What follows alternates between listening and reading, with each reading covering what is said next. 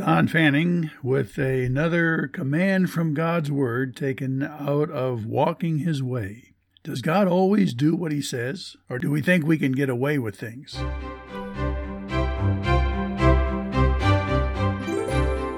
The command for today is beware. God will do what He says.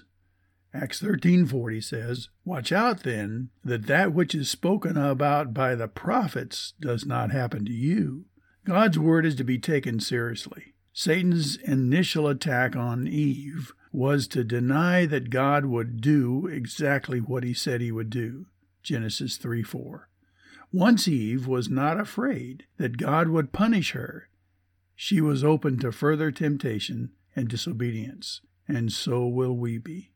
In Acts 13:40, Paul was on his first evangelistic missionary journey into the interior of modern-day Turkey in a small Jewish synagogue in Pisidian Antioch after a dangerous 100-mile trek across the Taurus mountain range.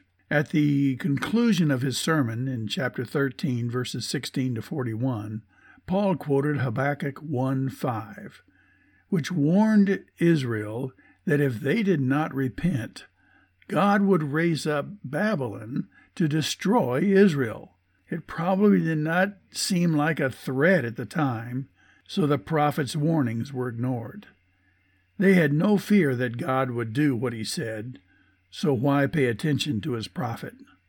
Now, Paul's warning was for Israel to repent of her self righteous pride, then to confess their sins, accepting Christ's forgiveness, Acts 13:38, and trust in his justification, that is, from all things from which they could not be justified by the law of Moses, chapter 13 verse 39, that is, by trying to do all of the law obey the 10 commandments. They can never do that, and so they could never be justified by their efforts. The law was given to reveal our need of a savior, Galatians 3:24, not as a means to save us. No matter how good we might be, it cannot erase our sins. In fact, Isaiah wrote, All of our righteousnesses are as filthy rags. Isaiah 64 6, because they are so tainted with our sins. Our only hope is for God to provide the gift of forgiveness through a substitutionary payment for our sins, which is why Jesus shed his blood on the cross. Paul quoted Habakkuk again I work a work in your days, a work which you will by no means believe, though one were to declare it to you. Acts 13:41. Now Paul warned Israel again, but they could not believe that God would do anything to Israel. Yet in 20 years later, Israel would be destroyed as a nation.